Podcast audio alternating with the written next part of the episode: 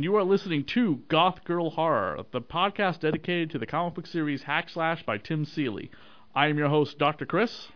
And I'm your co-host, Serena. And I'm Tim Seeley, the guy that made up the Hack Slash comic book. And we thank you, Tim, for coming on the show with us to talk about Hack Slash, comic book carnage, and also to talk about Hack Slash in general. We really do appreciate it. Oh, very much. Thank you. Yeah, thanks for making a podcast dedicated to the comic. That's awesome. I, I that's uh, you guys keep the fires alive while I uh, burn out. So I appreciate it. while you write everything else. Yeah, exactly. Everything that's not hack slash. well, I'm I'm dipping back in with the Crow crossover, so I'm I'm back in it. Tim, your yeah. career is like long and vast. The one thing I don't know actually, because I didn't know who you are until Hack Slash came out. What was the first comic book you ever wrote that got published, either independently or by a major studio?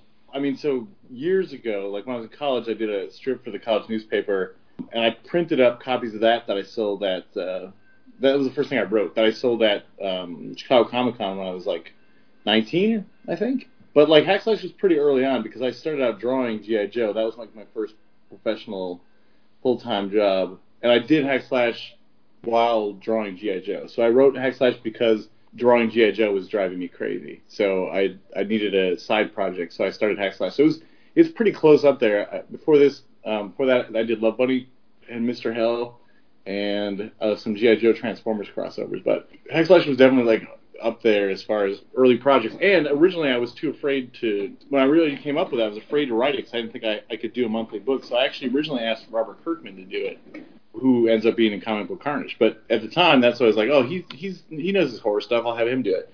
And he was too busy, so I decided I'd write it myself, and I got somebody else to draw it. Very nice. Now, I read somewhere, I think, that you also used to write children's books. I drew children's books. Drew uh, children's books. Yeah.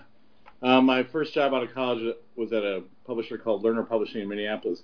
Then I was a staff illustrator, so I did like uh, not a lot of storybooks, but a lot of like educational children's book stuff. So, and at the same time, I was drawing for um, a company called Avatar Press. I was doing like kids books during the day, and at night I would draw booby books for Avatar. So it tells you everything you need to know. That works for me. Get all those creative juices flowing. Yeah, I'd get bored if I had to do one thing. But I, I was I was always afraid my bosses at the children's book company would find out that I drew TNA books at night. I was always worried about it. Now they, of course, have probably found out. But yeah. Possibly. I think you're doing well, though. Oh, thank you. um, you besides Hack Slash, you had a bit of a dip in the other parts of the horror genre because you were uh, instrumental in the Halloween comic books, which doesn't get mentioned as much. Uh, yeah, they came out. I mean, they were kind of a weird.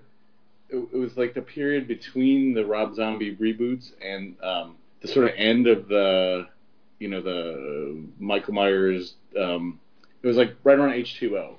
We did those comics, but they, I, I like, we got the license, and I kind of lobbied to get the the right to draw it. I was like super into drawing it. I, I loved it. I own every single issue, and it, and it wasn't until like afterwards I suddenly realized, oh wait, this is the same guy who does Hack Slash. Yeah, I screw people up because I do the two things, and not not a lot of people do, you know, anymore because it's not a super efficient thing. But like, I never end up doing the same book. I draw one book and write a different one. I'm never doing the same, you know, the same. Is there book. a reason for that? It just never times out right. Oh, okay. Mostly, well, and partially because for creator-owned stuff, it's such a big investment to to draw something and write at the same time especially because you'd be waiting for a oh. paycheck oh. For, for so long. So usually I've always done very it good point. You know, like I'll work for Marvel and, and do some comic drawing, and then I'll do hack slash on the side, or I'll switch it around so that I can do uh, have somebody else write hack slash, and I'll do, write some stuff. Like I'm always you know trying to balance out the difficulties of having a comic book career. Yeah, understandable. Like oh, um, Resurrection that was written Tini Howard, right? Yeah. So yeah. I kind of felt like I was getting, you know, I wanted to do a book, but I kind of wanted to have some new voices on it so I could learn, um, kind of, you know, a new a new perspective on the character. So Tini had actually kind of, and it made me feel good and old too. But she had read it when she was a teenager, so I kind of felt like she would have a good perspective on it because she grew up with the character and kind of was someone like Cassie. Like as much as I think I get the character, it's always true that Mhm. um, that I'm still a dude, uh, and Yeah. I didn't grow up as a, a disaffected goth girl, but Tini did. So I thought that'd be a great way to to try get a new angle on the character. No, I really loved it. Um, I, I found out about Hack Slash during I think it was the second issue of Resurrection, and then I picked up the rest of them, loved it, and then went back and started picking up all the um early issues. So yeah, I think she did a great job. Well, thank you. You um you currently have a current you mm, let me start over. This is why we record this and then we edit. The current big book that you have going on besides Hack Slash Chaos is Dark Red, and you've dipped your toe into the vampire genre previously. Where does Dark Red come from? Basically, I want to do a vampire story that could kind of play on the um, the political climate of the day because I had an, a rough idea about you know kind of the idea that it was based partially uh, on my own grandpa because my grandpa uh, is sort of the the epitome of what you would consider the the the modern Trump supporter, except he doesn't tr- support him at all. And um, the idea that he was a rural guy and he's sort of self-made and he you know he um, uh, always worked in in you know like blue collar jobs and all this sort of thing, and yet he didn't uh, go for that stuff while so many people did. So I, I wanted to tell that kind of story, but also the idea was, you know, to do it as a kind of a parable, and um, I kind of felt like a, a, a vampire living in a rural place would, would definitely have to, you know, most vampire stories that, that do that, you know, they're in gothic cities or, or they're, you know, or like Vampire the Masquerade, where it's very much focused on, on urban spaces. And I thought it would be interesting to, to have a vampire, someone who doesn't change over a long time while the world changes around them and kind of what that would mean for the version of America that they grew up in, and what their version of America um, would be now, and and versus what we have. So it's kind of just a way to do a couple different kind of stories that I wanted to tell, but also you know it's it's basically going to be a big crazy vampire fight comic as well. So the hope is always to do something that works on multiple levels. Like obviously there's sort of a political parable in it, you know, and it's also an homage to my grandpa who who's a great guy. He's 95. He's still around. He fought in World War II. Um, he's cool as hell. Uh, and I, I, I took a lot of his stories and put them into Dark Red. Is that that grandfather? Is that Vlad? It is, yeah. Vladislav Legner, uh, also known as Jim. But uh, yeah, so he was the, the inspiration for a lot of my stuff. He's just an amazing guy. And I'm lucky to have him. You know, I'm 42 and I still have my grandfather, uh, so that's such a. I don't want that to be wasted. You know, I want to really use that um, that resource. So I interviewed him for this story and tried to, you know, obviously, I'm fictionalizing a lot of things, and and Mhm. and I'm I'm sure, like to some degree, like taking a, a man's very serious stories and, and and memories and like putting them into a vampire story is maybe a little messed up, but it's also like completely accurate to my life. Like, of course, I would do that. So uh, my grandpa, I told him about it. He thought it was very cool. So, and I think that you know, when I was a kid, I was sort of associated because his name was Vlad. I kind of associated him just in my head with vampires anyway. It's kind of just putting a bunch of things together um, that necessarily that don't seem to go together. How does he feel about the character named after him in Hack Slash?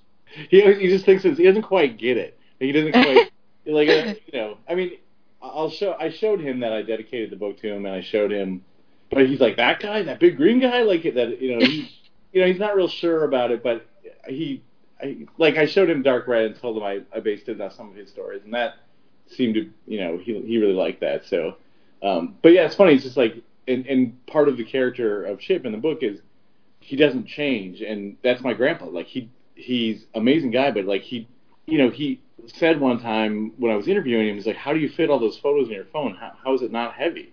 Like he doesn't, he doesn't. he's a genius of a guy, but he doesn't understand technology and has no interest in understanding it.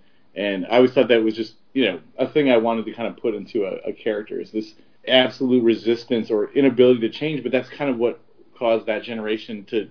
That's how they won World War II. Like they were just Yeah. unwilling to to bend, and uh, I think that's kind of incredible, and also some kind. It can be a very difficult character trait for, especially for an entire generation. Yeah. Well, that's very cool. I really liked the whole aspect of you naming Vlad after your grandfather. I thought that was really cool when I found out. So it's sweet. It's very Yeah. sweet how you talk about him. He's a cool dude. He Everybody sounds like it. That's a very incredibly moving story too about your grandfather as well. I mean, it's there's definitely layers to every comic book writer's uh, input into their create into their characters and their creation, and it's it's um, incredibly moving to hear that. Thank you. I uh, my my grandfather uh, passed away like years ago, uh, twelve years ago, and but uh, I remember as a kid him him him showing me like old war comics and stuff on like Marvel or something like that. I didn't know what the hell it was I was looking at, but I always uh, I always always remember that him showing the showing them to me like like a you know like oh here's a dirty magazine you're not supposed to read. But it was like there were some violent images in these comics, and I that always stood with me to be like ooh comic books aren't just Spider Man they're something else altogether. That's great, man. Yeah, the, the that generation, um, you know, they they're sort of my grandpa came up at the same time as Superman. Like he, he was he was around when that stuff was, but he was never. For him, comic books are just like these cheap things that you that you know they would uh, get instructions for you know in the military from. You know, like he he never quite understood the the my, what I do for a living or anything. He, he never quite got it, but he's like, yeah, whatever. As he's got, you know, his nature shows and his World War II movies, he's good. That works. The man knows what he likes. Absolutely. Getting into the issue itself, for anyone who's uh, listened to the podcast for the last two episodes, we usually go over a big plot synopsis of the uh, uh of the issue itself. But because we have a special guest on the show with us, we're going to forego the plot synopsis and kind of dive right into the comic book itself, as we wanted to give a lot of time to Tim and uh, talking about uh, Dark Red as as well as many of the other things that he has worked on, just for time reasons. One thing I wanted to ask right right away is that how does copyright work with people in comic books, comic book conventions, or properties that you don't own, like Evil Evil Ernie, Chucky, Vampirella, The Crow, which you know you're working on coming up very soon. Well, I mean, it's it's all permission. So for me, it's always been easiest to ask for things that are owned by people instead of things that are owned by corporation, which is why doing something like with Hatchet was easy because I know Adam Green and I could just call him and, and say, hey, can I do a thing with you? And, and we can make a deal between us. Um, whereas something that's owned by a corporation like Freddy, uh, you know, is owned by Warner Brothers, so that's a lot tougher. But, you know, I, I've, I've gotten good at asking uh, and just ask, you know, like, and pitching people on, on team ups. And because Hack Slash is so flexible. It's always been good for team ups and, and crossovers. So yeah, it's just asking the right permission, signing deals with the comic book Carnage. All those people were friends of mine, and I just asked them if it was okay, and everybody gave the okay. Nobody that I asked turned me down, and all of them I would just send them the art and be like, you know, are you cool with this? Um, and Skottie to this day is, you know, um, is, he's always been really helpful with Hack Slash and um, has done covers for me and, and, and let me use characters and stuff. So if if you can do it with your friends, it's, it's much better. The first issue of Hack Slash the Crow comes out in what June? Yeah. The Crow is got to be. I, I, think I was talking about this with you, Serena, in the first episode because when we mm-hmm. recorded the first episode, it was the anniversary of the death of uh, Brandon Lee. The Crow, the movie, the character, the concept is probably the most goth thing you can think of. A guy and his wife are killed on their wedding night on Halloween, and then he's resurrected a year later from the dead. It's pretty goth. I mean, it's, it's and this was another one. I grew up on that comic. It was kind of my introduction to a lot of the stuff that you know. I lived. In, I grew up in a small town. We didn't have like a goth club or any of that kind of stuff, and no access to that kind of music. And then I read that comic book and it introduced me to bands I I still love today, like Joy Division and The Cure. So that book was really important to me. And then I saw the movie, and the movie was very important to me. Um, it was like the perfect age to see it. I saw it at 17, so you know it was it really like important to my overall development as a person. And uh, and I came to know James O'Barr from years of comic conventions, so I actually asked him if we could do a crossover, and it took us a little while to set it up, but uh, but he was, you know, I emailed him and said, hey, can we can we move forward on this? And he said, yeah, just don't embarrass me. That was my permission for Hack Slash Crow. So going into the issue itself, we have credits by Tim Seeley and Stefano Caselli Productions, uh, written by Tim Seeley and written by Federica Manfredi, colorist Dave Amasey, with Fabio Mantovani, with Federica Manfredi, and special thanks to David Messina. Letters by Marshall Dillon, graphic design by Mike Norton, produced by Devil's Due Publishing, President Josh Blaylock, art director Mike Norton, Marshall Dillon, project manager, and many more credits. And then we have uh, the cover by Tim Seeley and Adi Salman. How do two people work on a cover together? Is one like the inker and the other one the drawer? No, I penciled it and Adi colored it. Okay. We open up at the Philadelphia Convention Center, Wizard World, Philadelphia. So this is like kind of like Wizard World, right? Yeah, very clever. I know. Yeah, man. So we open up at the con. So we begin with a eccentric comic book fan talking to Steve Niles, who, if you'd like to listen to an interview I did with him, check out the Radio Horror YouTube channel ta- about the chase makes the blood that much sweeter. And this is a line from his 30 Days of Night comic book, which was one of the the, the comic book that made IDW explode all of a sudden. If you're not familiar with 30 Days of Night, definitely go check it out. It's an amazing comic book with exceptionally dark horror artwork by the great Ben Templesmith. Absolutely amazing. I would love to see Ben draw a hack slash comic book. He did a cover. I think he's done a few covers actually. He did one for one or two for Army of Darkness uh, hack slash, and he did one for the main series. Now, what is Young Buck Entertainment? Was that something created just for the comic book, or was that a real thing? No, it was. It's completely made up. Okay. Uh, based on at the time we were at, we had started Devil's Due, and um, it was you know it was a company made up of like a bunch of 25 year olds basically, and at the same time was Dreamwave and IDW, uh, mostly full of people who were like just out of college. So we were called Young Bucks, so I just took that name um, and used it as the comp- the fake company made up of uh, Skottie and Steve and Robert and and Messy Stench, my friend Messy Stench. Messy. Now it is funny that you have a you have the comic book convention called the Wizard.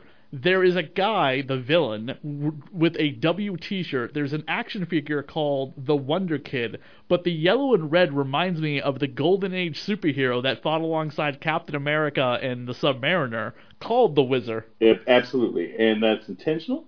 uh, we were trying to do like some um, sort of golden age kind of characters. So there's uh, Wonder Kid is kind of somewhere between um, like a Marvel timely character from the 40s and Captain Marvel Shazam, obviously. Now, Skottie Young, I'm very familiar with, and everyone is familiar with Robert Kirkman. Um, I- mean, between him and Steve Niles, those two, I mean, Steve Niles has had pretty decent media success. Robert Kirkman obviously blew up with the AMC television series based off of his, uh, you know, f- his his funny little black and white comic book you might have heard called The Walking Dead. I I don't know anything about it, but you know, some people may have I watched think that show. I've heard of it. Yeah, but Messy Stench was somebody I was definitely not familiar with whatsoever. What? Yeah, Yeah. I'm sorry. she was and still is, but she was a friend of mine. Uh, uh, she lived in Chicago at the time.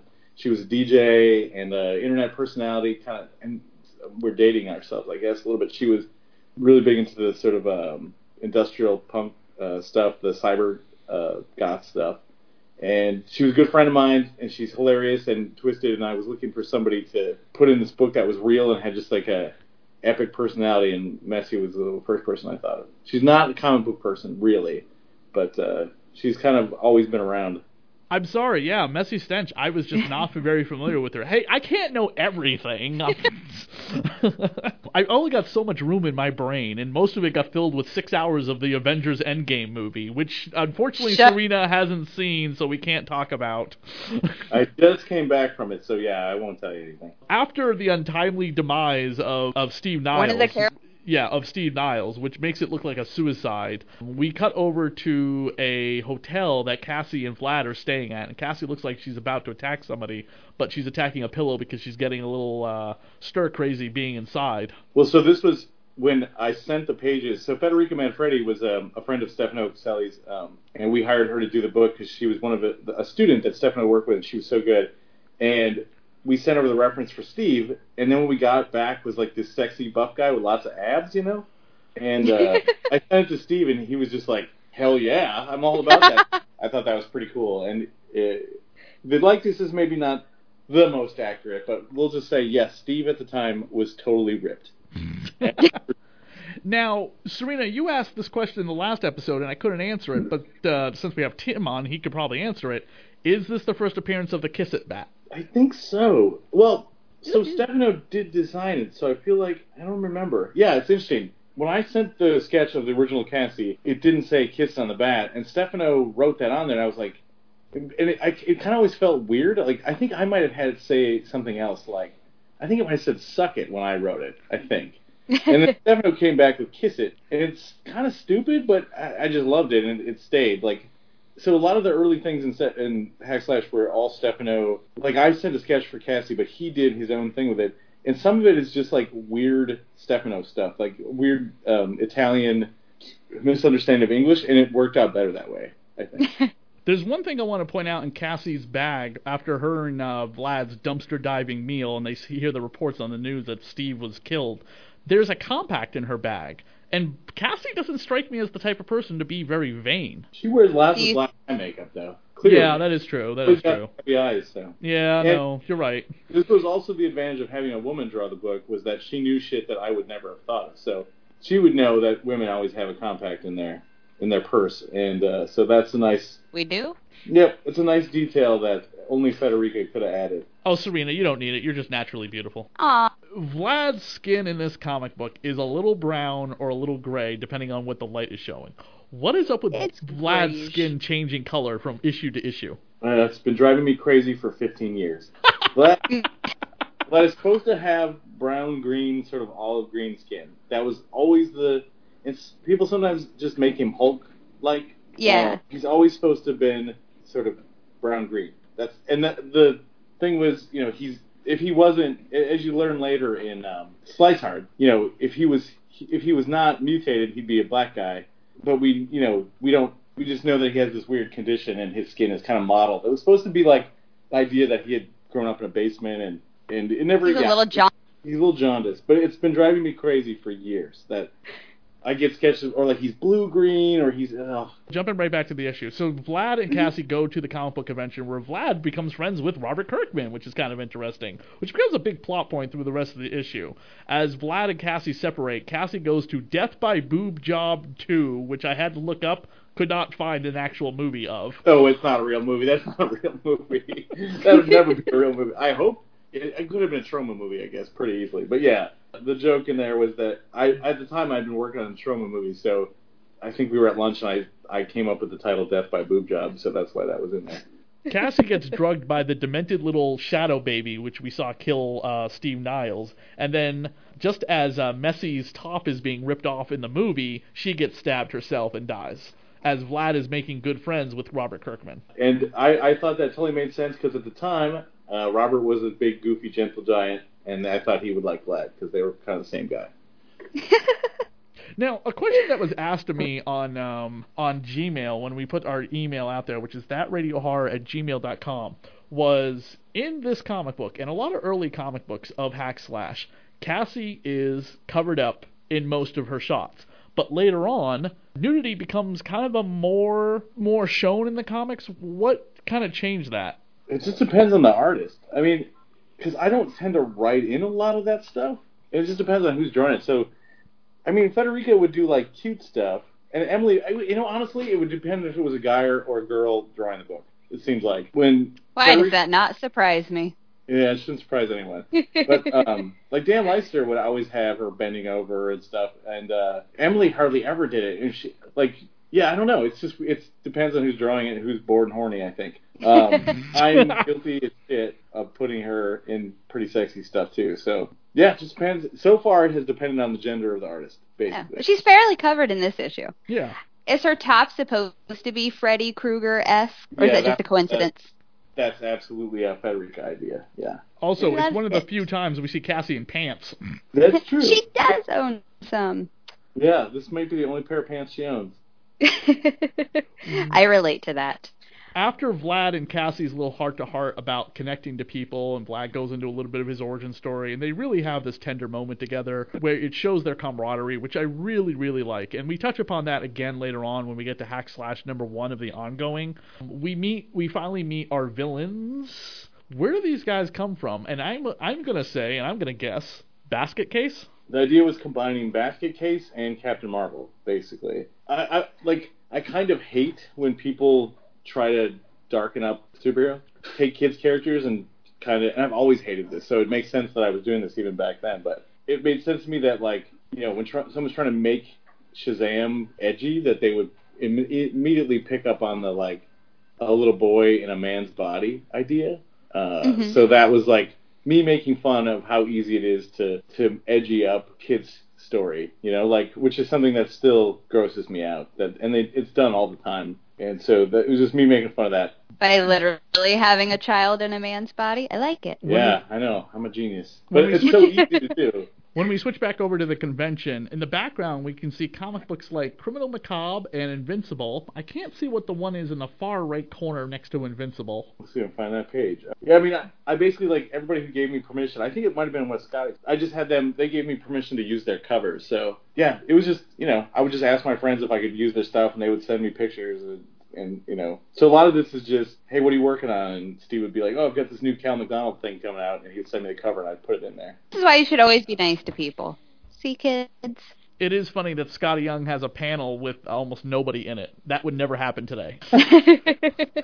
That's true. Feel back then, maybe. That's all. So Cassie decides to use her feminine mystique and God-given assets to try and invoke the slasher because she thinks it's some type of supernatural force that a slasher can tell when people are about to get it on. Skottie rebuffs rebuffs her because he's married and she is taken aback by it, like shamefully. Skottie, and, and this is the real guy, is a uh, amazingly family-oriented guy, and he's always been that way. So that was me playing a little bit to the real guy. I just thought it was fun. Remember when I said he might be really small, kid sized, and he says, "Did you say kid sized?" Like he's trying to figure out what the hell she's talking about.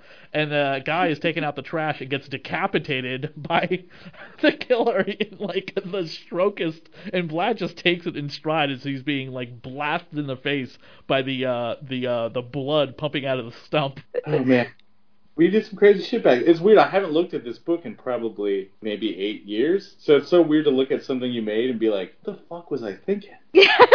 Serious drugs, man. Serious drugs. Jimmy and Lloyd, and of course the umbilical cords coming out of um uh Yeah. coming out of Jimmy is I'm sorry coming out of Lloyd is disgusting. It reminds me of uh God Lords of Salem when um Rob Zombie's wife has got the umbilical cords around her from the demonic baby. Mhm. That makes yeah, that'll work. And it's funny. So Lo- Lloyd is named after. At the time, I was working with Troma and Lloyd is named after Lloyd Kaufman. Oh. Well, the that was sweet. the director of Toxic Avenger. oh, gotcha. I love Lloyd Kaufman. We had him on the show years ago. He was so sweet to talk to. Yeah, he's a great guy.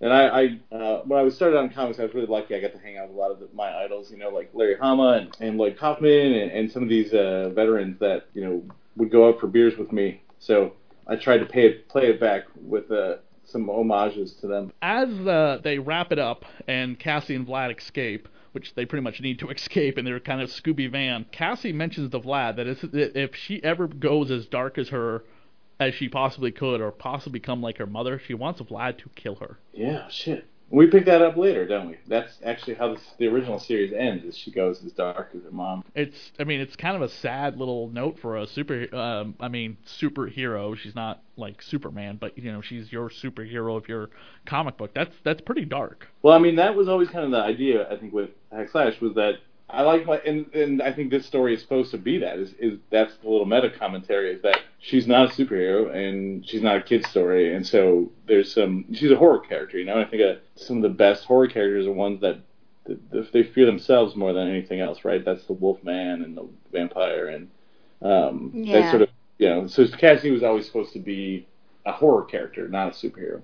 And Skottie leaves uh, the convention and goes back to Chicago, Illinois, a couple months later, and creates the character Chippy, the Slasher Slayer. I feel like we, yeah, we did pick up on that in the trailers, which uh, we had an animated version of Chippy the Slasher Slayer, which Skottie drew the cover for. Actually, I actually might have drawn the whole thing. So yeah, that was pretty. Put a lot of cool stuff in this back in the day.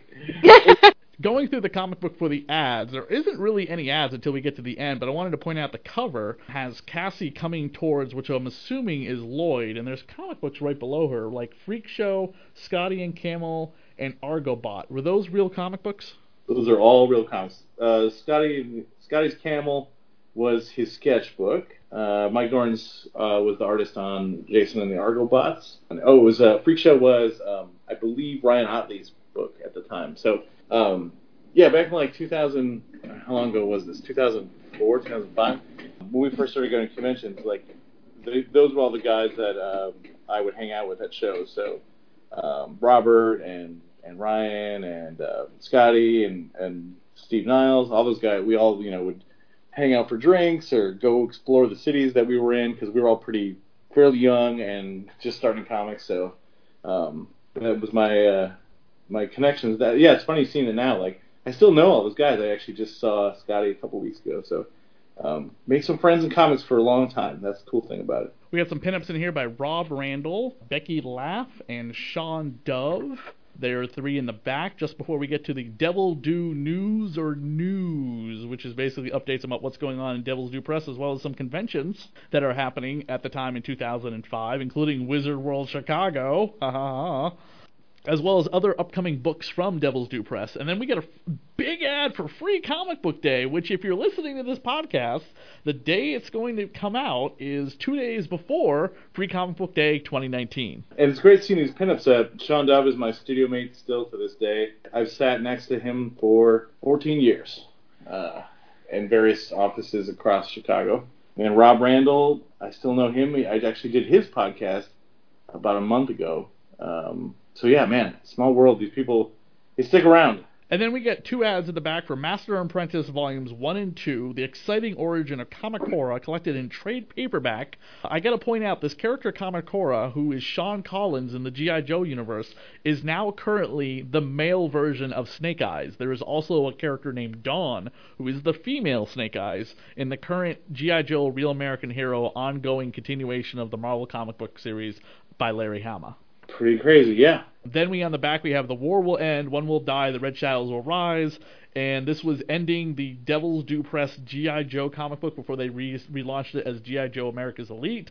The character who dies is Lady Jaye. And I drew that, right? I believe this is her artwork. Yes. Uh, I barely remember. yeah, I haven't read those GI Joe issues in quite some time, but I always thought it was funny that Devil's Due Press launched GI Joe by coincidence only on September 12th, 2001. Oh yeah. I mean, it was it was like the worst, best, you know, coincidence to have like a super patriotic book come out on a day when, yeah, that was crazy. Uh, on a day we needed a real American hero now more than ever. Yeah, and and doing GI Joe, drawing GI Joe led to me making Hack Slash because I was going crazy drawing all those um, vehicles and airplanes and shit, and I was like, I just want to draw something with hot girls and monsters, and that's how we end up with Hack Slash. And then we have a devilsdue.store.com where you can order copies of uh, back issues of uh, Hack Slash. Uh, if you could try and do that now, you're going to be on eBay spending a lot of money. Early issues of Hack Slash go for big, big, big bucks. On the back cover, we have Slacks, Hack Slash Evil Ernie, which is the next crossover coming up, which we will get to in a couple weeks.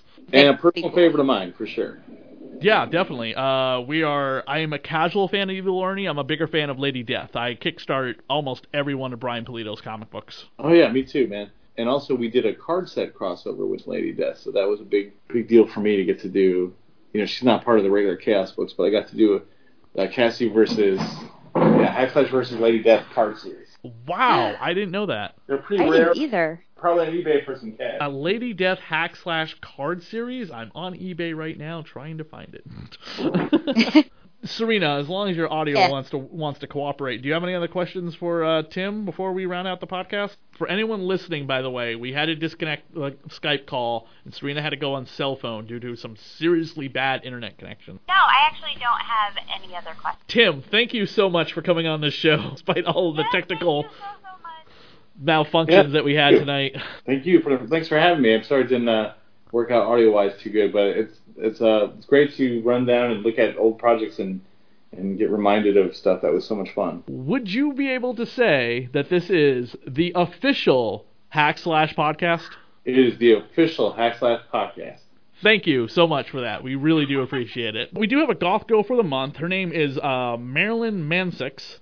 She has a YouTube channel where she does cover songs. And if you haven't had a chance to check her out, she has like, you know, dozens of videos on YouTube. Julia Conti, Ju- her sorry, so that was her Twitter name. Her name is Julia Conti, and she has a beautiful voice. I highly recommend going to her YouTube channel, subscribing, and checking out all the various songs she's done covers of Bohemian Rhapsody, a Lovely, Serial Killer, When the Party's Over, A Thousand Years, Part of Your World, I'll Make a Man Out of You, Heroin, the National Anthem, Dark Paradise, Yayo, video games, The Blackest Day, and so many more. I highly recommend checking out her channel. She does it not just as a voice, but you actually can see her singing as well.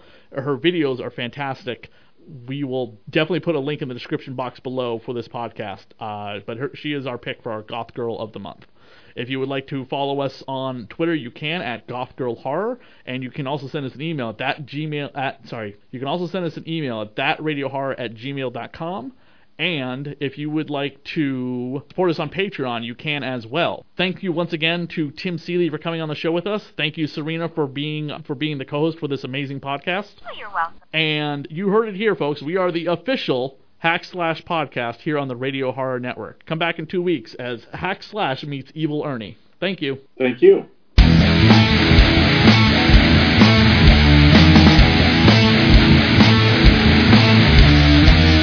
Cassie, Cassie, who you gonna stop tonight? Let the villains know that she's looking for a fight. Ah, flash, smash her with your bat. These murderous monsters don't you're bad, his murderous monsters don't stand.